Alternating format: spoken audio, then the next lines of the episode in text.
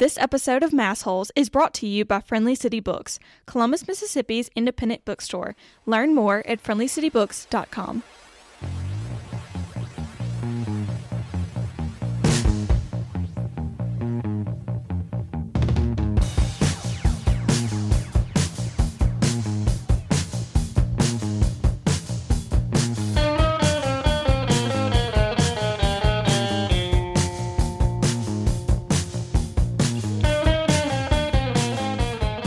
Hello, everyone, and welcome to Massholes, the Friendly City Books podcast, where we talk all things Sarah J. Maas. I am Caroline, and with me today is Kenzie. Hey. Hi. So Kenzie is very much responsible for my reading of Sarah J. Yes. Maas. So why don't you introduce yourself a little bit and tell us uh, how you came across Sarah J. Maas and uh, why you are such a big fan of hers. Yeah, so I first started reading Sarah J. Maas in April of twenty twenty. I'd never read fantasy before then, and I saw it at the library, and I was like, you know what, let me pick this up. It's super popular right now during COVID. I read it, and I finished the entire series within four days. Oh my gosh. It was so good. And then I read Throne of Glass right after, and I tried to read a little bit of Crescent City, but I only got about eighty pages in, so still haven't finished that yet. Well, when I get to Crescent City, we can buddy read it because yes. They are so huge. I yes. think I'm going to need some help to actually like focus and get through them. I, I mean, I have no doubt that I'm going to love them, but it's always fun to have somebody to read things right. with. Um, so which one do you like better? Do you like ACOTAR or do you like Throne of Glass better? I think I like Throne of Glass better. Really? Honestly, yes. I know it was her very first book she ever published, and when she was like sixteen, I think. And but I just think the whole like world building is so much better. Like I know there's like seven or eight books, mm-hmm. but still, I just think it's so much better. And the characters, um, I feel like there's not a lot of action poured into one single book, kind of like Court of Mist and Fury. It was so like plot heavy, mm-hmm. and um, Throne of Glass really allows it to be spread out. Yeah, I, I remember good. Randy was telling me that she has uh, a romantic couple in Throne of Glass that is her absolute favorite yes. Sarah J. Maas couple. Um, uh, Throne of Glass is the only like book series to make me sob, Aww. like absolutely sob. Yeah. In one of the books. Well, hopefully we can get that far. Yes. Um, but right now we are inching our way through uh, ACOTAR, and today we are here to talk about A Court of Mist and Fury, which is book number two in the ACOTAR series. Oh my gosh, I have so many thoughts. Yes. So the first book I was a little on the fence about. Yeah. I'm not going to lie. I think I was kind of at the point where I was like, man, if these are all going to be like this, it's going to be a long podcast. But this one, I I loved it. I mean, I it was so much more interesting and engaging and exciting. And the love story Yes, is, it was a true love story, I feel like. Yeah, it, it's amazing. And credit to, to Randy, who said, if you're going to read all of book one, you might as well reward yourself yes. with book two. And she was so, so, so right. Um, because this one really, really was special. So I guess we should just kind of go ahead and break this down and bear with us because it is a long, long plot. But so we open the book with Feyre, who is our protagonist, same as the first book. Um, but now, instead of being human, she's a high fae. She is back in the Spring Court, which instantly I was like, oh my God, here we go again. Yes, least favorite part. um, it was...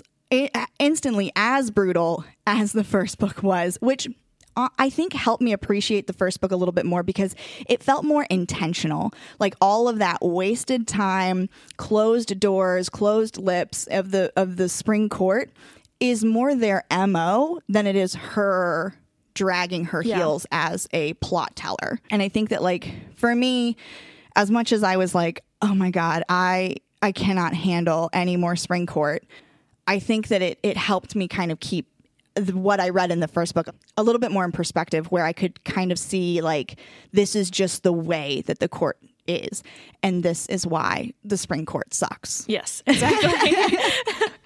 So we open up with Feyre in the Spring Court, back with Tamlin and Lucien.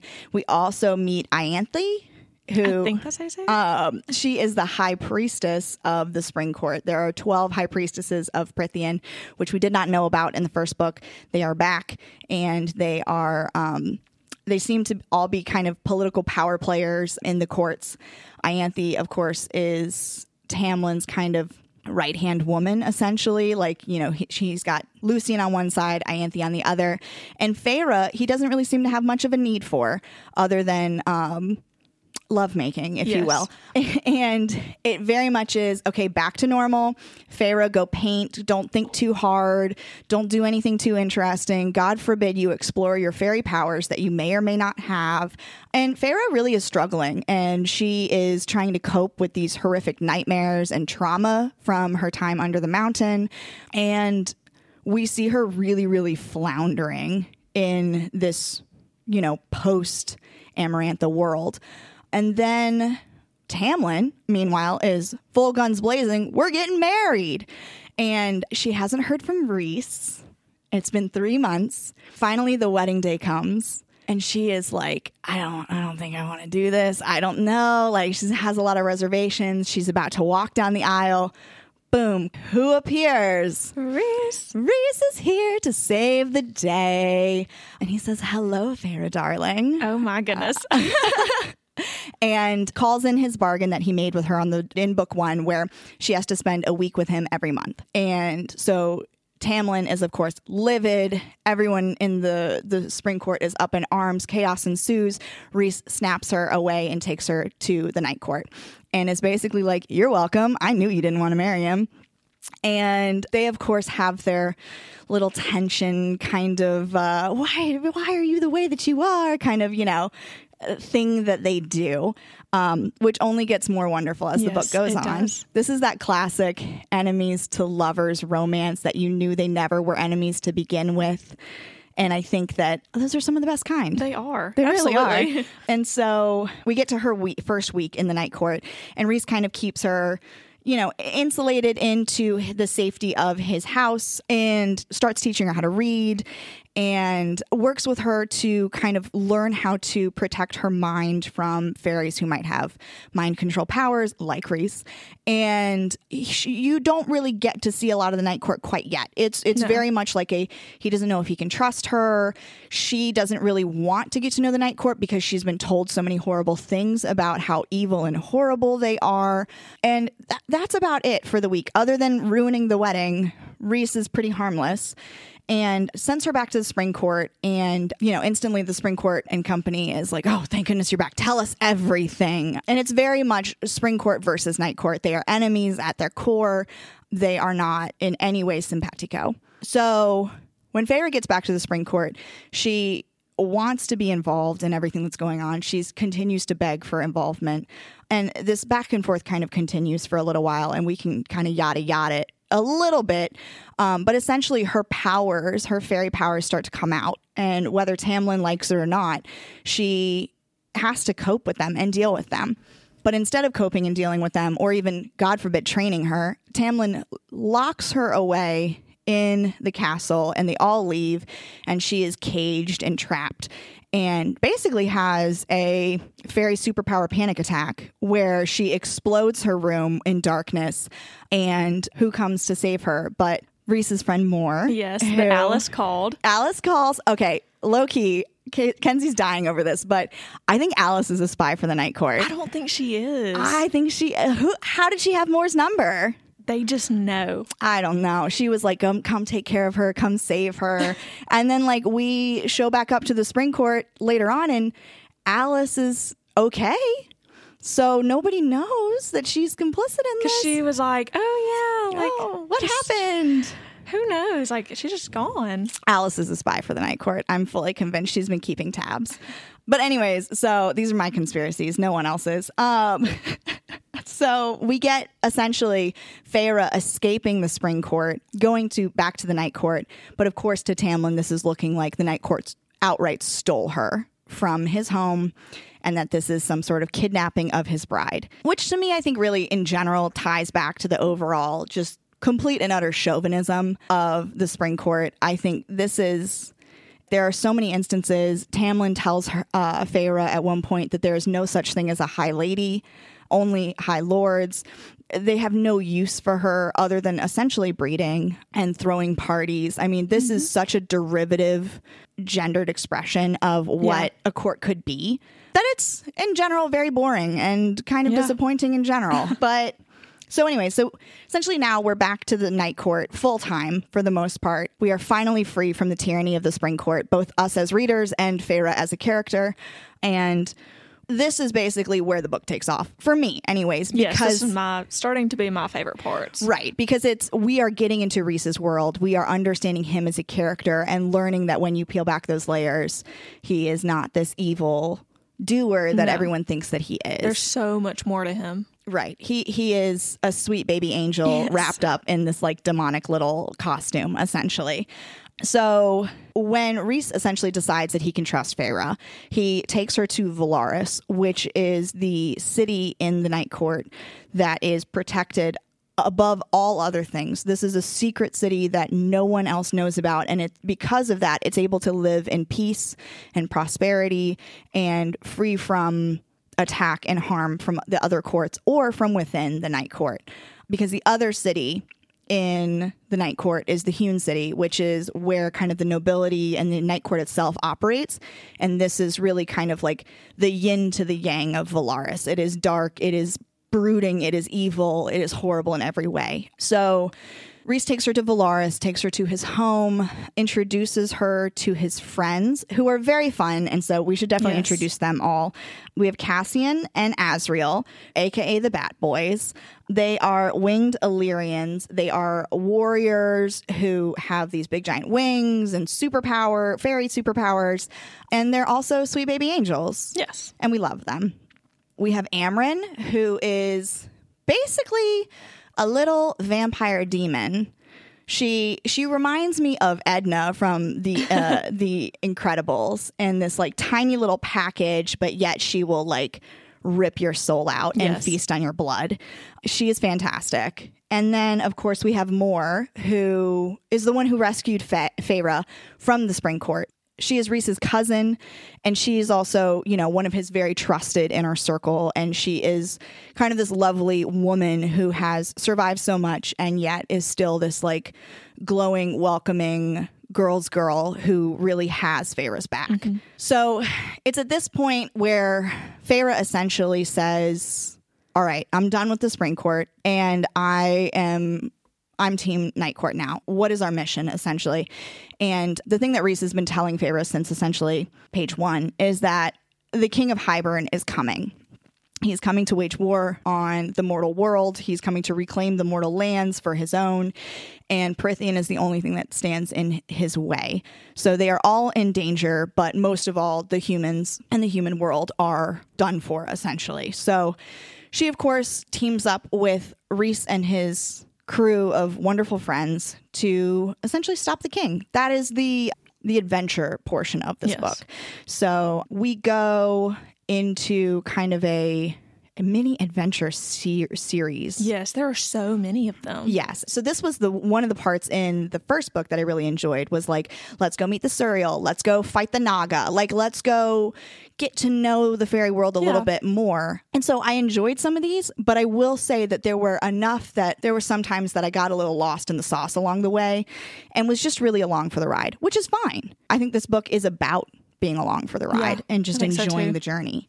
So the first adventure that they go on is to the fairy prison. Yes. Where all the baddies are kept. And they go to meet the Bone Carver, who is this very evil mythical being who knows everything. All these like mythical they side quests. They know everything. A lot of things. Yeah. I don't, do you think he has tea with the Suriel and maybe they Honestly, like they yes. gossip together?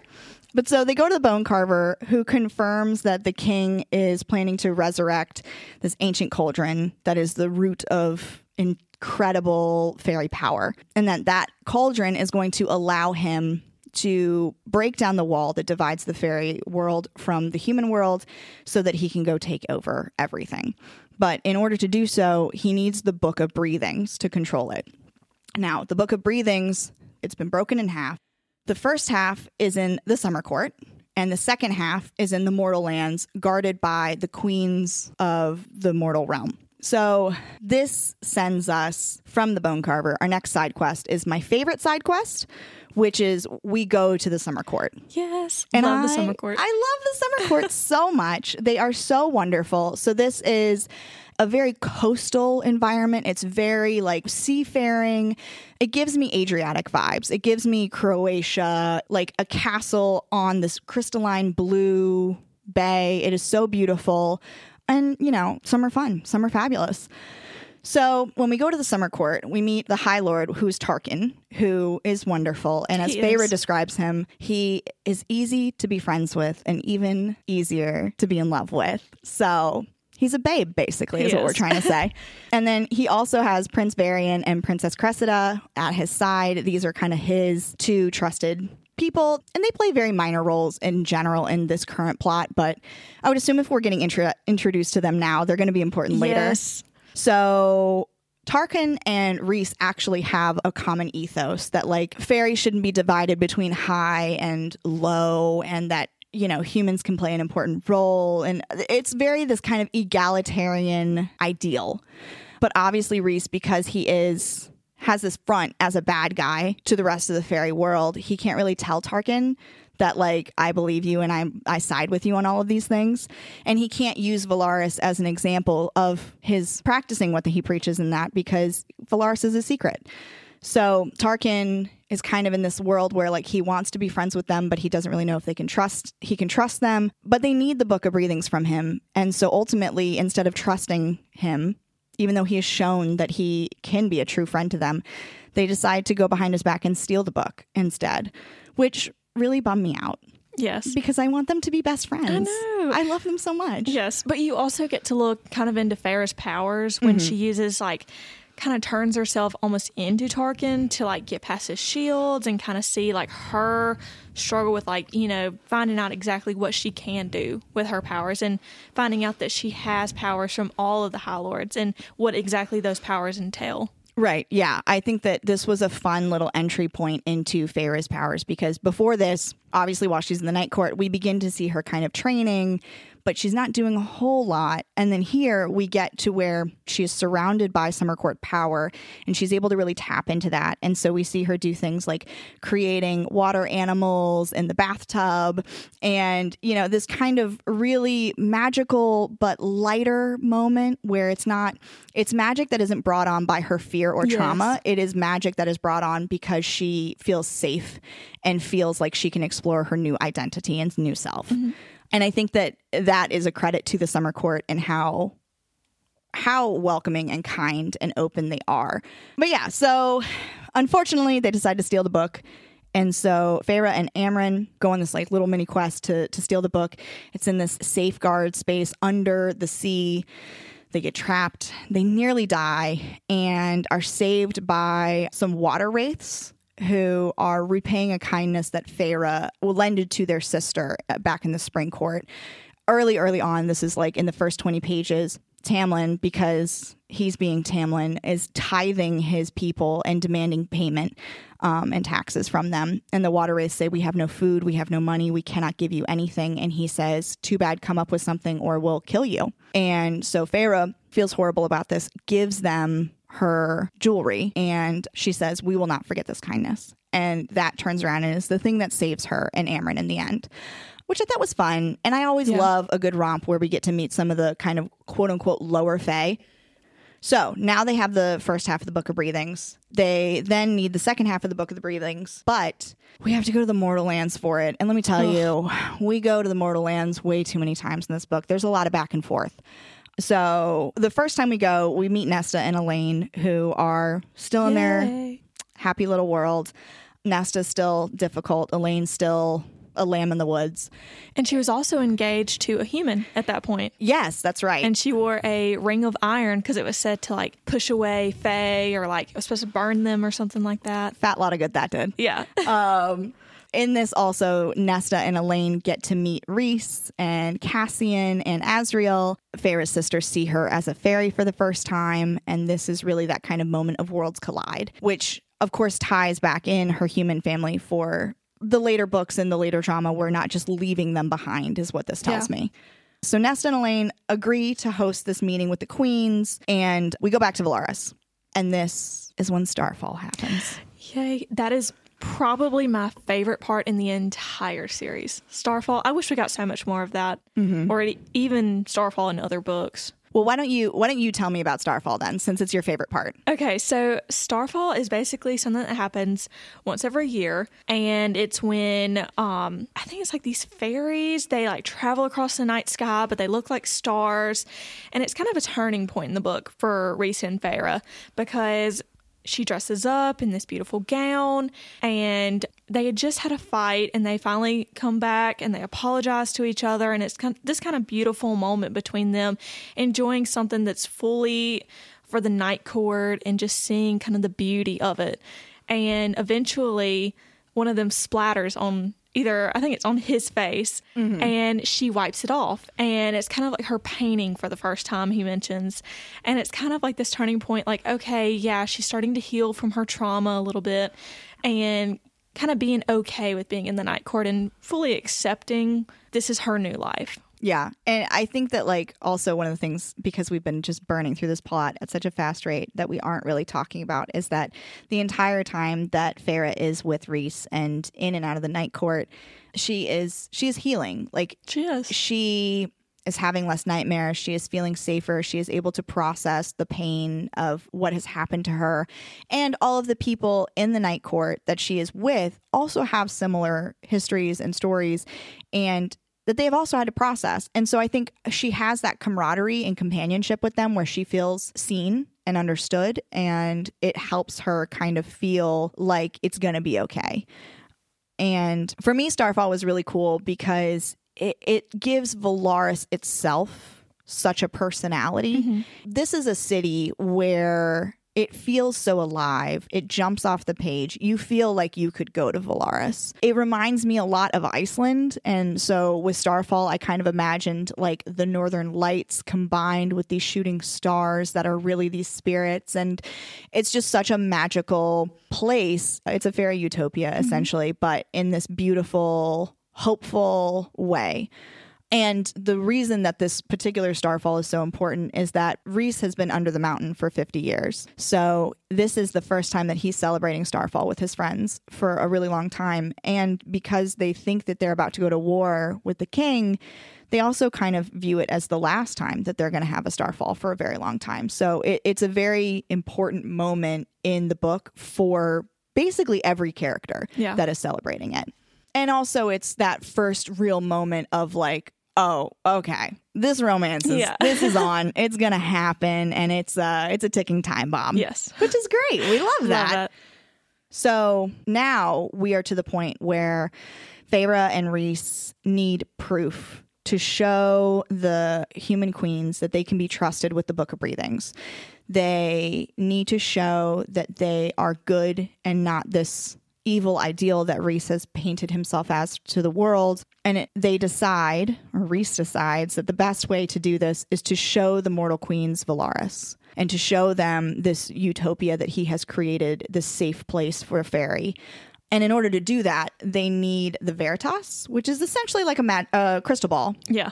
And the person who has this crystal ball is Mor's father, and he is at the night court in the Hewn City. And he's a very horrible fairy, uh, much like everyone else at the night court. Yes. So, Court of Nightmares. The Court of Nightmares. Thank you. And so we go to the Court of Nightmares, and Rhys has to play the baddie. And he is so worried that Feyre is going to just like see this and run for the hills. But instead, Feyre decides to play the baddie too. And it becomes a lot of fun.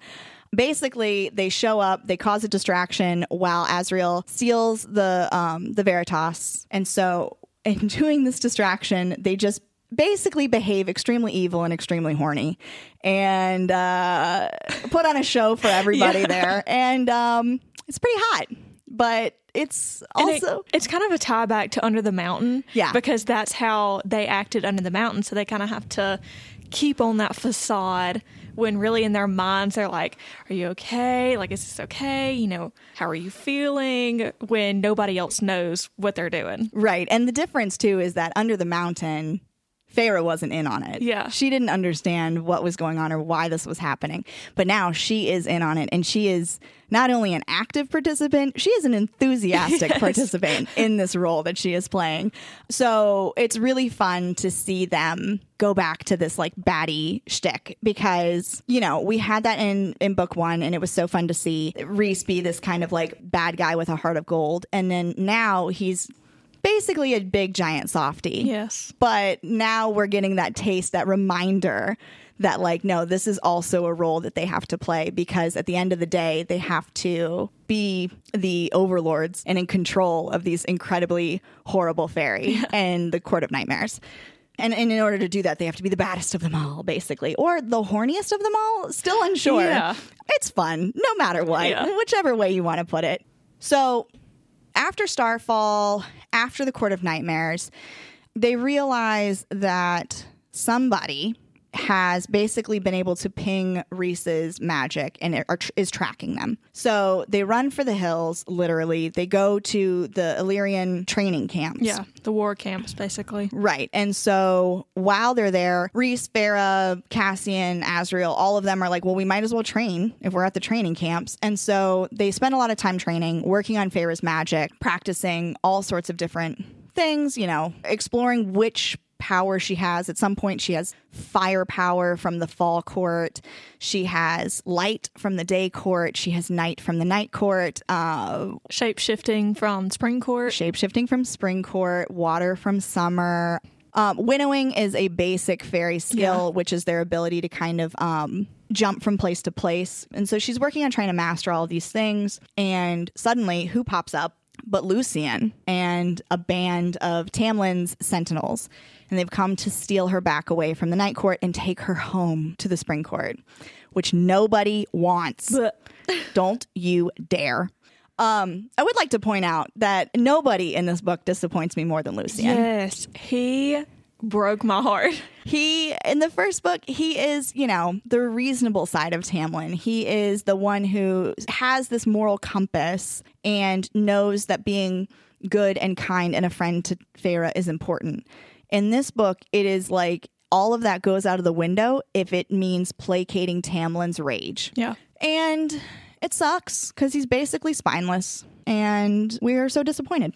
But so Lucien shows up with the Sentinels, and they say, we're going to take you home. And Feyre says, nah, I don't nope. think so. And keep in mind also what we didn't mention before is that she had actually already sent a letter home to Tamlin, to the Spring Court, saying, I am fine. I don't want to come home. I'm doing great. Smell you later, loser. Yeah. And so she has made her wants clear. Like, he knows whether she, he believes that she was kidnapped or not. He knows, like, she d- has no interest in returning to the Spring Court and has decided to ignore that and send these people to come fetch her, essentially. So Lucien tries to grab her. She is able to winnow away from him. And, and she grows these beautiful wings. Yes. She becomes her, her very own bat boy. Yeah. And darkness pulls around her, and she becomes the embodiment of the Court of Night, essentially. She's like, let me show you what the darkness taught me. And yes. They're all like, what is going on? And they turn tail and run. Yes.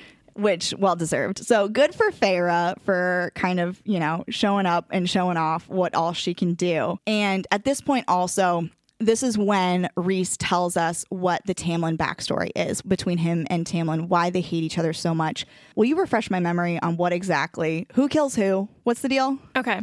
So Tamlin's dad killed Rhys's mom and sister. So then Rhys's dad got revenge and killed Tamlin's dad and went to kill him. But that's when something happened. They were stopped. And Tamlin ends up killing Rhys's father also. So then all of a sudden, in amongst this carnage, Rhys and Tamlin all of a sudden become High Lords. And uh, Rhys goes back home to the Night Court. Tamlin stays there. Eventually, when Feyre comes, she sees these wings upon the wall, doesn't know whose they are. Um, I think Tamlin hides it from her, but eventually you kind of put it together that they belong to either his mom or his sister, mm. like Rhys's mom or sister. and just kind of figuring out exactly that what Tamlin said wasn't the whole truth. Right. And also, we know from Rhys how important his mom was to him and yeah. how she was kind of a very much a force of good and lightness in his life, and that she is the one who basically instilled his moral compass and ethos and made him the person that he is today. So she's a very important character to him, and so for Tamlin and his father to have been her killers, that is going to be a big wound. Yeah. But they also hate each other because they both have done a lot of damage to each other and to each other's families. So all of this is happening, and then they're ambushed, Feyre and Rhys. And it's not by Lucien this time. I think it's by King of Hybern. Yes. And they have ash arrows, and as we know, ash arrows kill fairies, but also they are laced with poison. So they are just hitting Rhys with a double whammy. He just gets laid out with all of these arrows. He falls to the ground. Feyre and Rhys get separated. Rhys is grabbed by these men who are ambushing them, drags him away, and Feyre has to track them down. And not only does she track them down, but she murders every last one of them and is like, I have to save Rhys because he's essentially dying. So she goes out into the woods, and who doth appear?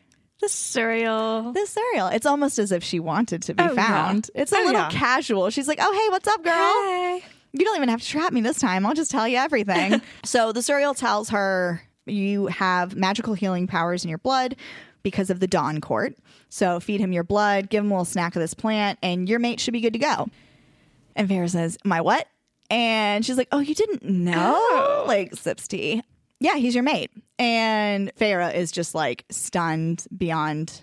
I mean, I'm not stunned. Why are you why are you gagging so? Like, we know that this was gonna, gonna what it's gonna be. So she goes back, she saves Rhys, and she is just so mad because Rhys clearly knew that they were mates but didn't tell her. So she takes him back to the the training camp to be with his friends, and then she's like, get me out of here. So Mor takes her to this cottage in the woods where she's safe.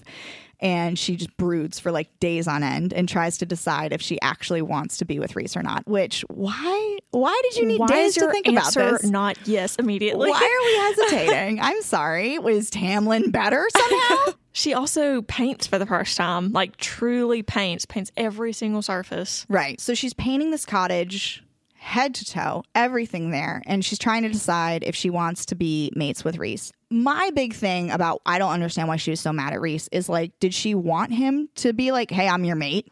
Now you have no choice but to love me. Like, what is the what is the correct answer for Rhys in this situation? Yeah. Either he doesn't tell you and you get to decide if you actually like him or not, or he tells you and he takes your free will away from you, yeah. which free will is the most important thing to Feyre, aside from, I guess, with being withholding yeah. of information. But I mean, I just, I don't really see how he could have done anything yeah. right in this situation. Um, look at me defending a man. What is wrong with me? um, but so Rhys comes to the cottage, sees all the things that she has painted, apologizes, professes his love for her, tells her everything. He tells her that even before Feyre came to the fairy world, he would have these strange visions of human hands painting, and that he, he was always looking for her. And he showed up on the day of the spring rite in the first book because he had a vision of her in the fairy world and decided to go find her and see if she was really real. And so when the first words he says to her is, I've been looking for you, he really meant that very specifically, that he she was somebody that he had been searching for. And so he knew that she was important and knew that he cared about her. And so that was one of the motivators for him helping her through Amarantha's trials. And even though she was clearly in love with Tamlin, who is his essentially mortal enemy, and it wasn't until she became a fairy that the mate bond snapped into place and he really, like, truly realized. But she also describes at one point dying and yes, how... and how there was a light that she just held on to and kind of came back into. And you kind of see that that is kind of their mating bond almost, like... Rhys pulling her back. Right. It's like a tether between the two yes. of them that she was holding on to. So like this is a reciprocated feeling, and yeah. that she also says that when she was a human around the same time that Rhys had this vision of her painting, that she was painting drawers on a dresser, one for herself, one for each of her siblings. And so for her sisters, she painted, it was Elain got what? Flowers. Flowers. And then Nesta got fire. Yes. And for herself, she painted a night sky, and she had no understanding of why she painted that for herself. But we know that it is clearly a yes. representation of her mate. I think it was also funny that she was also born on the day that hosts the longest night of the year. Yes. The winter solstice. She's made for the night court. So all of these variables have aligned. All of the planets have aligned. Yes. They are clearly born to be together. And so I think at this point, you know, Feyre's already really kind of made up her mind. But Rhys telling her all of these things, telling her his story, telling her his side of things, I think really cements it for her. And then she makes some soup. Yes, because soup is kind of like a acceptance. Like if they eat the soup that you prepare, then that's kind of them accepting the mating bond. And Rhys ate it. And yes. It was good soup. Yeah. Good soup. So then we get to the infamous chapter fifty-five. Okay, I think chapter fifty-four is better. The whole professing of their love and like telling how sweet it is. Like I just... I prefer that chapter more. I agree with you. I think that for me, not only did it tie so much together from the book, like we, so in these books, we have such a narrow vision. We only see what Feyre sees. And so when we can only see her, these things are happening around us. Yeah.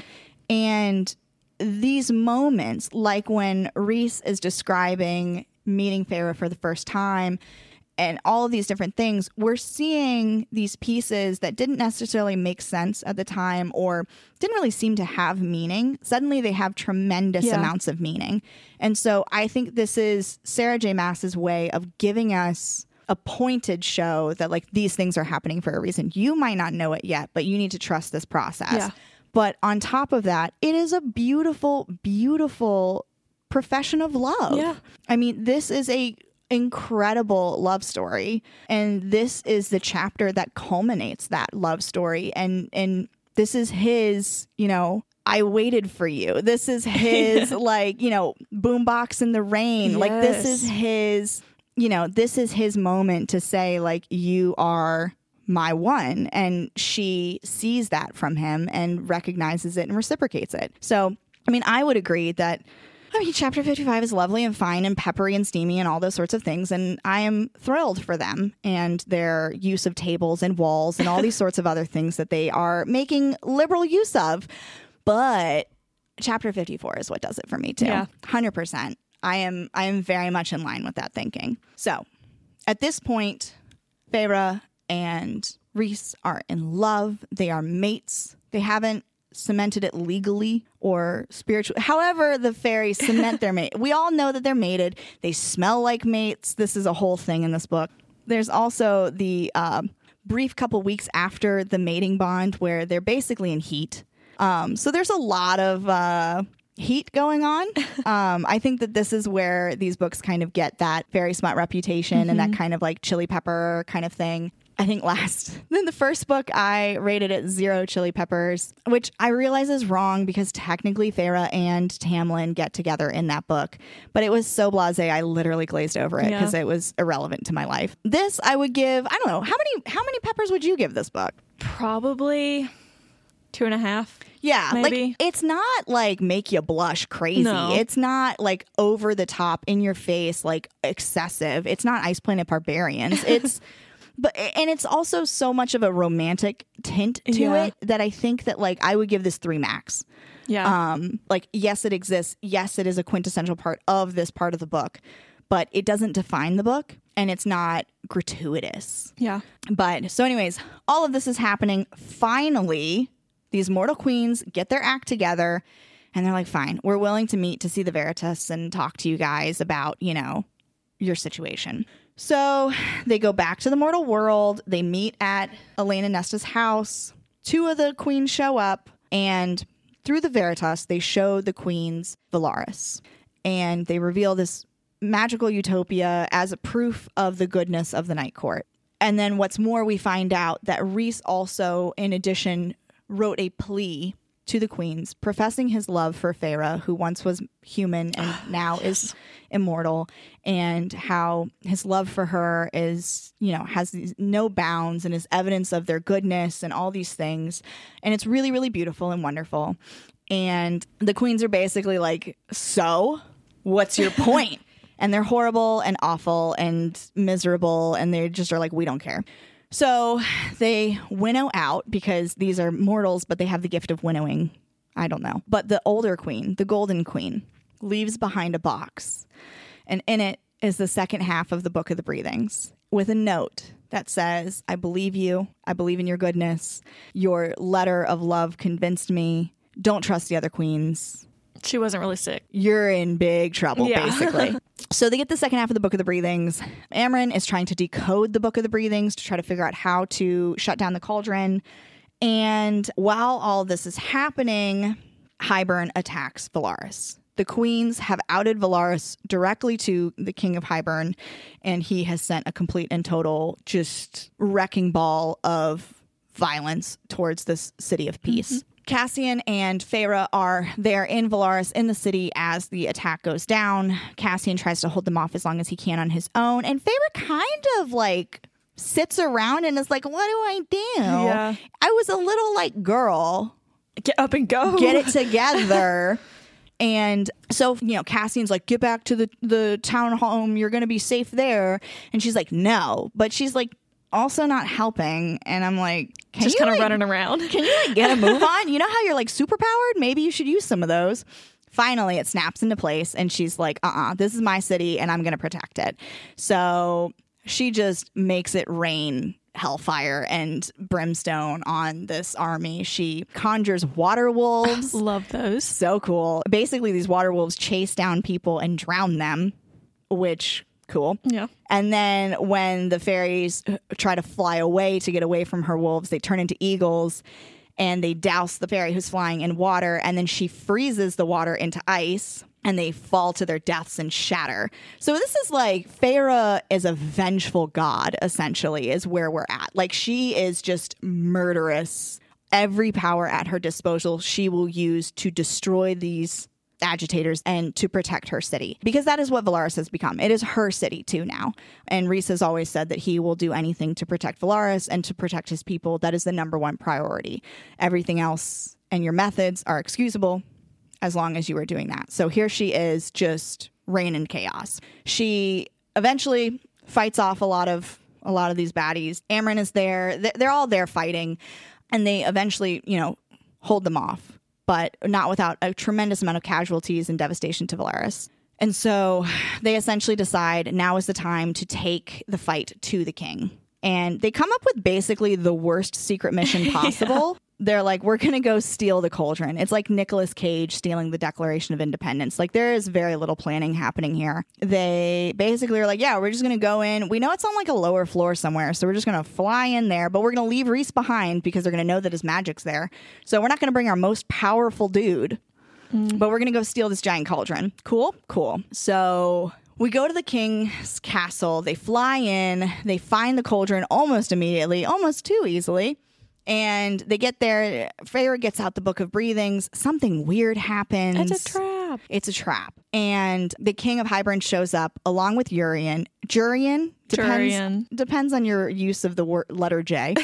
So he shows up. And if you remember, he is the soldier that Amarantha kept in her ring. His eyeball. Yes. Actually, why don't you explain this? Because I think you're going to know your Jurian's story a lot better than me. Okay. So he was, he fought alongside them in the war, and he was captured by Amarantha because he was in love with Miryam. And Miryam and Draken, they were two, or Miryam was a mortal and she fell in love with Draken, who is a fairy. And but Jurian was in love with Miryam. So finally something happens during the war and Amarantha chops up Jurian. So she keeps his eyeball, puts it in a ring, and that's featured in uh, the first book, Under the Mountain. And you kind of see a little bit of what's going on, but it's not really talked about who it is, why she has it, or anything like that. But then as they get closer to figuring out how to stop the King of Hybern, they're like, oh yeah, she's done resurrected him, and sure enough, there he is when they show up. Right. Like, in the first book, I think Jurian is kind of an example of Amarantha's cruelty. So I'm a little bit confused on why he works for the King of Hybern now, because the King of Hybern was Amarantha's boss. So why is he working for the people that tortured him? That kind of gets revealed in the third book. Okay. So we'll get there. Keep your questions. I just, all right. This They'll is, get answered. This is the part of the book where I got a little confused on why people are on the side that they are. Yeah. All of that will be revealed in the third book, okay, in due time. So basically, let's break this down. So they are now in the king's castle. They have been ambushed. They have been trapped. It is Rhys. It is Feyre, Cassian, Azriel, and Mor. And they're brought into the throne room, and Tamlin shows up. Frickin' Tamlin. Turns out he made a deal with the King of Hybern that if the king got Feyre back from the Night Court and gave her back to the Spring Court, that the king could then use the Spring Court as his access point to get to the mortal realm. Which, Tamlin, what are we doing, dude? Just get it together, mm. man. You are a freaking mess. Like, it's not even that he's blinded by love. It's that he's stupid because of love. He's blinded by entitlement. Not even... And it's not even real love. Right. Like, there's been multiple, multiple occasions where she's like, no, I, I'm not coming back. Yeah. Like, understand this. And he's like, oh, you said you're coming back? Okay. In his head, she is always going to come back and be, sit there, look pretty, you know, just be a perfect little wife. And she's like, absolutely not. Because he thinks that he owns her. Yes. He thinks that he has every right to her, that he's the one who plucked her out of obscurity from the mortal world, and therefore... He made her who yeah, she he is. made her, which, I'm sorry, um, if anyone's no. getting that credit, it's Rhys. But it's just, again, we see the, the inherent chauvinism of the Spring yeah. Court, that, like, Tamlin genuinely believes that he is fully and completely entitled to this woman, to her time, to her love, to her very existence, to whether or not she's able to exercise her fairy powers. Like, every aspect of her, he thinks she, he has ownership of. And also, in what world does he think that him letting the king take over the mortal world is going to win over Feyre, the former human, with her sisters right. that are humans, exactly, and her family? Like, Tamlin's got a couple screws loose in this situation, but more than a couple. Even more disappointing, Lucien is right by his side. Yes. He had no backbone in this book. Where did your backbone go, Lucien? What is happening? So yeah, so we've got Tamlin acting like an absolute moron. And then we also have the Mortal Queens who show up, because they are also allied with the King of Hybern. They outed Velaris to the king so that they could do the ambush. And then on top of that, the Mortal Queens have also kidnapped Feyre's sisters. Nesta and Elain are both there in the throne room. And the Mortal Queens have made this deal with the King of Hybern in exchange for mortal life. And they believe that the cauldron will give them a mortal life. But... in order to prove that they can survive the cauldron's transformation, they're going to use Elain and Nesta as the guinea pigs. Mm-hmm. So they are forced to watch as Nesta and Elain are put into the cauldron one by one. First, Elain dropped into the cauldron. She comes out. She's a fairy. Then Nesta goes into the cauldron, fighting. With a fight. Tooth and nail, she battles. Her finger. And even the King of Hybern knows to be scared. Yes. Because she is filled with that cauldron's rage. And so she goes into the cauldron and she comes out a fairy. And she promises that she will, like, end every single yes. one of them. Like, you will all fall to my hand or something. I mean, like, she is... They should be scared. They, they should, should be. be terrified. Why give this girl powers? Are you crazy? Um, she was already so fiery as a human. Right. Like, did they not know? Like, did they not... look at her, what are you doing? Um but yeah, so this is all happening, and Feyre is like, I have to stop this. I have to save my friends from the Night Court. I have to save my sisters. Oh, and also, let's not forget, the minute Elain gets out of this cauldron as a fairy, oh my goodness, Lucien's like, oh hey, you're my mate. Hey, oh my god, we're mates. And it's like, and bro, she's like, what are you doing? Who are you? Read the room. Now is not the time. Like, bruh, she just literally was thrown into a cauldron against her will, nearly died, turned into a fairy. Now is not the time. No. Get a grip, you spineless bro. God. Um, here I am in book one doing Fork, Marry, Kill and saying that I would marry Lucien. And I have never been more disappointed in my yes. instincts in my life because I, I'm just, I was so disappointed. Yeah. And I, I'm sure it gets better, but I feel pretty bad for Elain knowing that uh, Lucien of Current is his mate. Yes. Lucien of Book One would not be bad. Lucien of Book Two, oh Lord. Yeah. Like, no.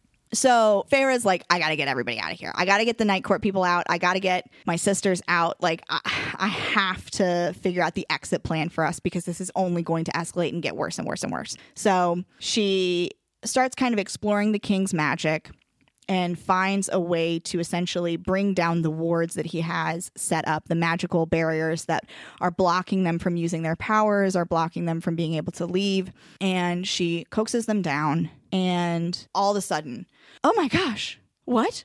Who am I? I'm free. What happened? I'm free from Rhys's mind control, and uh, basically plays the role of Tamlin's bride. Yes. The the woman that Tamlin wants her to be.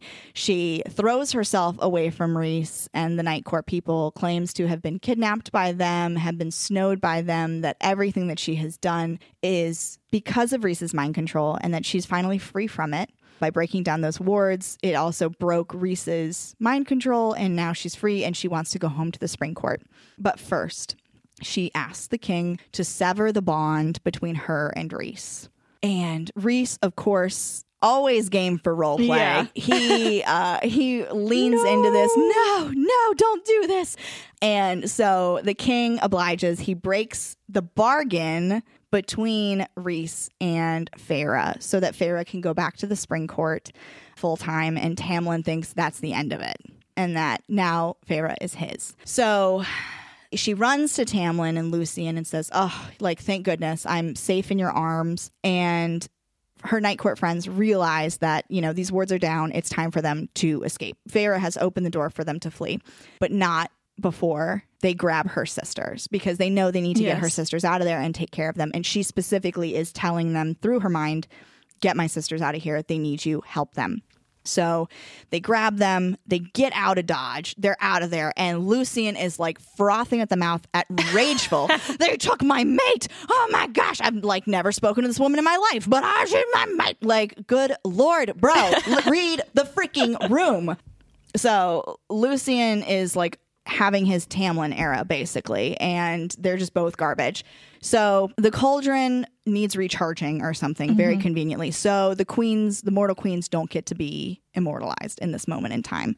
Just basically everything's kind of a mess. But so, long story short, Feyre goes back to the Spring Court with Tamlin and Lucien, and she's like, oh my goodness, it was like an all a bad dream, and just leans into this role. Lucien is very skeptical He's and like, is really oh, not buying it. He's like, girl, what? Really? Because I saw you in that forest and you looked mad batty. Yeah. Um, so what's going on here? So, but Tamlin, in his entitled, ignorant way. Oh, thank you for coming home. You rescued me, Prince. Um, yeah, it's, he just buys it because his, you know, his attitude is just, it's all ego. So of course he's like, yeah, I saved her. I showed him who's boss. But little do they know that the night before, Rhys and Feyre cemented their mate- mateship, their relationship. Mm-hmm. They are formally mates. That mating bond still exists down deep inside of them. They can still kind of communicate with each other. They, that bond is unbroken. And on top of everything, Rhys has named her the High Lady of the Night Court. Suck it, Tamlin. So Tamlin is essentially unknowingly welcoming the High Lady of the Night Court into his home as a spy. Yes. And we really end this entire right book there. right there on this kind of cliffhanger where I was like, all right, let's start book three. I'm about to pick up page one. Like, it was, you could read both book two and book, I say this without having read book three yet, but it feels like you can roll directly from book yeah. one, two into book three. There's a huge gap between book one and book two, not necessarily in time. It's only about three months in the book, but in vibe and in closure, yeah. like you get a lot of closure at the end of book one. You don't get any closure at the end of this one. You're just steamrolling right into the next one. So yeah, I just, what are your thoughts? First of all, I can't even imagine having to wait a year in between those books. I know. I could barely even wait two days to go to the library. Yeah. Like, to get it. I can imagine a year. And this is why I like to read series after all of them have already come yes. out. It's because I'm free from the tyranny of a cliffhanger. Yeah. But, I mean, I just... This one is so much better than the first book. Yeah. And I'm so glad that... I mean, not that I hated the first book in any way, shape, or form.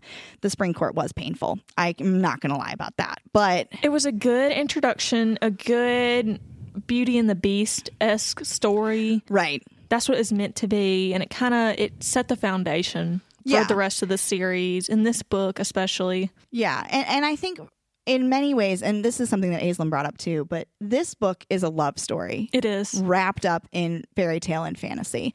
This is, first and foremost, the story of Feyre and Rhys. I've seen people describe it as like a Hades and Persephone type yes. of story. Yeah. I love a, a mythological incorporation mm-hmm. into my fantasy, so that's always great. But yeah, I think that the reason that this one is so special is because of the way that she is able to craft their love story. Yeah. That is what sets this book apart. I think it sets that although there is healing in it and then there is a love story, it's not she's healing because of his love. She is healing by herself. You know, all of their friends are kind of helping. It's not just, oh, Rhys has saved me. I'm healed from my trauma now. Right. No, he's dealing with his trauma. They all are. And they're all finding that solace together. Right. In many ways, it is about found family. Yeah. And that this these people of the Night Court are her family that she is safe with and that she can find a home with. And she has many opportunities to not accept them, run away, flee. Yeah. And every single time she comes back, because at the, at the end of the day, these are the good, true people that they present themselves as. They are not a Tamlin who presents himself one way and is truly a different, or, um, you know, same with Lucien. And, you know, I'm curious to see how the other courts turn out, because obviously we, we got to see the Summer Court here and I loved it. I really want to see the other courts and see what they're like. We heard about the Autumn Court in the first book from Lucien's perspective, and we saw some of his brothers under the mountain. But I, I really, I feel like the thing I en- have enjoyed the most in this book, aside from Rhys and Feyre's relationship, is getting to explore this world. Yeah. I was talking to uh, one of the booksellers at Blue Cypress Books in New Orleans, and she was talking about how there's this concept about world building versus sandbox building, and how Sarah J. Maas builds this world like a sandbox where you can yourself play in it. You can kind yeah. of explore this world and you can get your hands into it. And, you know, whether it's the characters that you're into or the courts that you're into, you can kind of find yourself in this world and really just be along for the ride. Yeah. And I think that that is the best part about this book, is that immersion into this world where you feel like you can reach out and touch everything.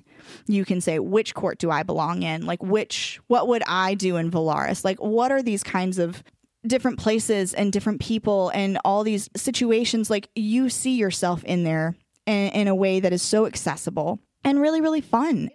But you said that this is your favorite book, right? Out of all the four, five? Actually, Nesta's story is my absolute okay. favorite. And okay. then Rhys and Feyre are like close second. It's just because I relate to Nesta uh-huh. a whole lot. And you'll kind of figure out more of her dealing with being a fairy and like this whole new world and kind of her anger and mm-hmm. like what she's going through. You figure that more out in the third book, and but really diving into her point of view in her own book. I think that is so special to see, and that kind of transition between how different the sisters are mm-hmm. and seeing now seeing Feyre from somebody else's point of view instead of Feyre seeing everybody else around her. Right. Yeah. I think that um, in the end of the book, we very clearly get telegraphed that not only is Lucien Elain's mate, but also that Cassian is Nesta's mate. Yeah. We have, I mean, in this battle with the king, Cassian is horrifically injured. And so when Nesta is being drugged to the cauldron, fighting tooth and nail, Cassian is trying to like get up and fight for her yeah. and save her, but he cannot because he is so horrifically injured. But it, it very it's very clearly telegraphed that like yeah. he is her mate, and we're gonna get that story. And I'm excited for that because Cassian is a spunky guy, yes. and I love their banter and their barter, you know, they're like back and forths and barbs and stuff. It's going to be another fun little dive back in because, you know, something for me is like after the love story, sometimes these things can kind of pitter off a little bit. And I think that it's fun to see that, like, we're clearly being telegraphed that we're getting more love stories. Yeah. And I'm excited to see them kind of flourish and develop. And obviously we'll see where Feyre and Rhys go and everything like that. Um, who knows? Maybe Tamlin will find love. Who knows? God, I hope not. I really hope not. Oh, my gosh. A man only a mother could love. Oh, we didn't talk about the Weaver. Oh, goodness. We have to talk about the Weaver. The Weaver. Okay. I'm so sorry. We need to talk about the Weaver because this is a side quest that happens in the book, but it really, really, really is important. So the Weaver is this character who lives near the mountain where Amarantha had her court under the mountain. The Weaver is this diabolical golem troll witch entity that is, like, incredibly powerful and cannibalistic, it seems. Yeah. And the Weaver is a keeper of stolen items, precious things that people have lost or have given to the Weaver to keep safe. And Rhys takes Feyre to the Weaver's cottage and says, you need to retrieve this thing of mine that I've lost. And I'm not going to tell you what it is, because he frames it as a test of, can you, because you are made of all of the different High Lords of Prythian, can you sense their magic in items? Can you find things? Can you kind of, can you be like a bloodhound for magic, yeah. basically? So he frames it like, this is what she's doing. She's going to, it's a test to see if she can sense Rhys's magic on an item, pluck it out, and get out. So she does. She goes into the Weaver's cottage. She finds this ring on a shelf, and she feels Rhys's power on it. She knows that this is the item she's supposed to retrieve. She grabs it, narrowly escapes. The Weaver attacks her. She goes up into the the chimney, and she's trying to escape out of the chimney, which is, like, covered in, like, human fat, fat uh, fairy hair. fat hair. It's disgusting. There's a lot of cannibalistic references and stuff. So she she narrowly escapes from the Weaver's cottage, and Rhys is like, "Oh, cool, you got it. Good job." And it she's is like, "Do what? You're not going to tell me what this is?" He's like, mm, "Nah." So later on, we find out that it is actually Rhys's mother's ring that has been passed down through his family for generations of women. Women pass it down to women. And so when Rhys is a young man, his mother gives it to the Weaver and says that Rhys's true mate, the one that he is supposed to end up with, if she is truly worthy, that she can go to the Weaver, find the ring, know that it is his ring, and retrieve it from the Weaver's cottage. And only then will she be worthy. And so she, the thing that she is going to get is her own wedding ring. Yeah. So it is a fun little aside that obviously it means even more after the fact than, you know, once you know that they're mates, than in the very moment. But I would also like to point out that on the cover of this book, we have a raven type character with a ring. And yep. I, when I picked this book up, I was like, yo, that looks like Rhys. Is that a wedding ring? And I was like, oh, better not read too much into that. You never know. And then, boom, there we yep. go. So, um, but before we go, I need you to do a little, uh, a little game for me. Okay. So we're going to do a Fork, Marry, Kill. All right. But we're going to do Bat Boy edition. Okay. So we've got Rhys, we've got Cassian, and we've got Azriel. So you need to Fork, Marry, Holy. and Kill and tell me why. Okay. So... I think I'm going to fork Cassian, only because I've read the fourth book.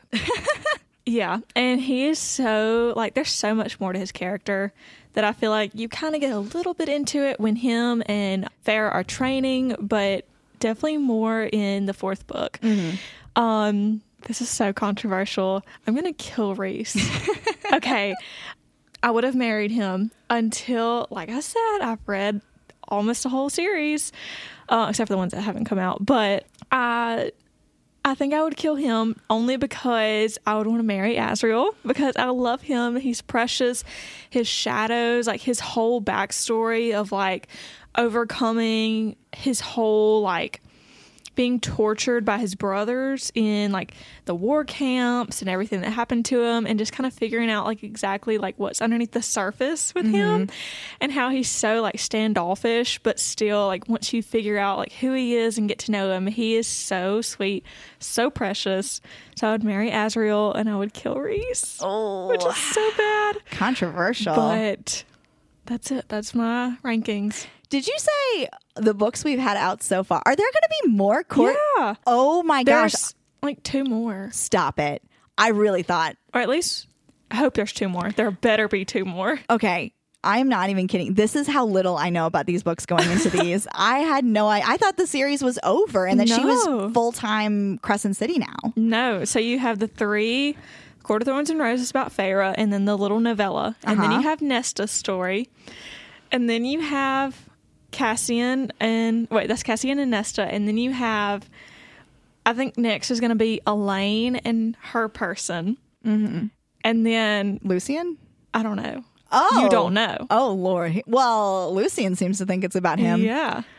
So, and then Azriel and his person. Oh, my goodness. Which is very, the topic of very much controversial things about Azriel. But we can definitely talk more about that in once we get to Court of Silver Flames. Okay. We'll get there because obviously we like to put on our tinfoil hats over here and yes. uh, fan, fan theorize. Like, you know, how Alice is a spy for the Night Court. Um, so is there anything I need to know going into book three or kind of have on my radar? Anything at all? I would say keep an open mind about Lucien. Like okay. I know he was terrible in this book.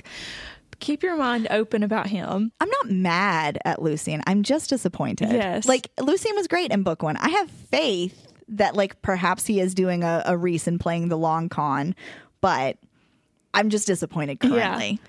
And keep your mind open about Jurian.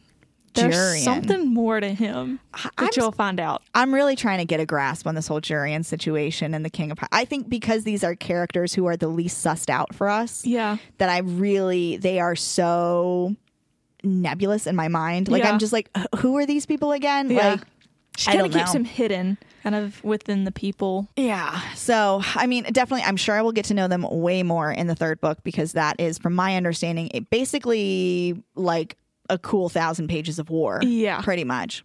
So, we'll get there. I Is there any romance to look forward to in book yeah. three? Oh, okay. yeah, yeah. Because that's kind of gives you a lead in to Nesta and Cassian. Mm-hmm. Um, and it also kind of gives you a lead in to Elain and her mate. Mm-hmm.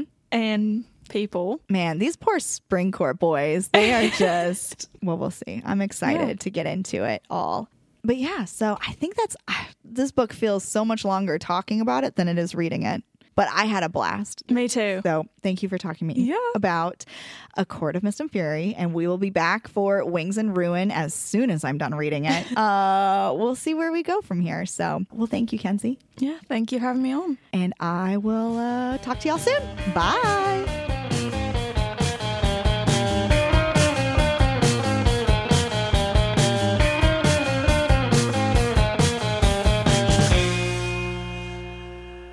This episode of Massholes was produced and hosted by Caroline Barbie and co-hosted by Kenzie Rushing. Music by Hartle Road. Massholes is part of the Friendly City Books podcasting network. Hey, it's Kenzie. Thanks for listening. Support Friendly City Books and other independent bookstores like us by shopping online at bookshop dot org and libro dot f m. Find us on social media at Friendly City Books and don't forget to like and subscribe so you never miss an episode. Happy reading!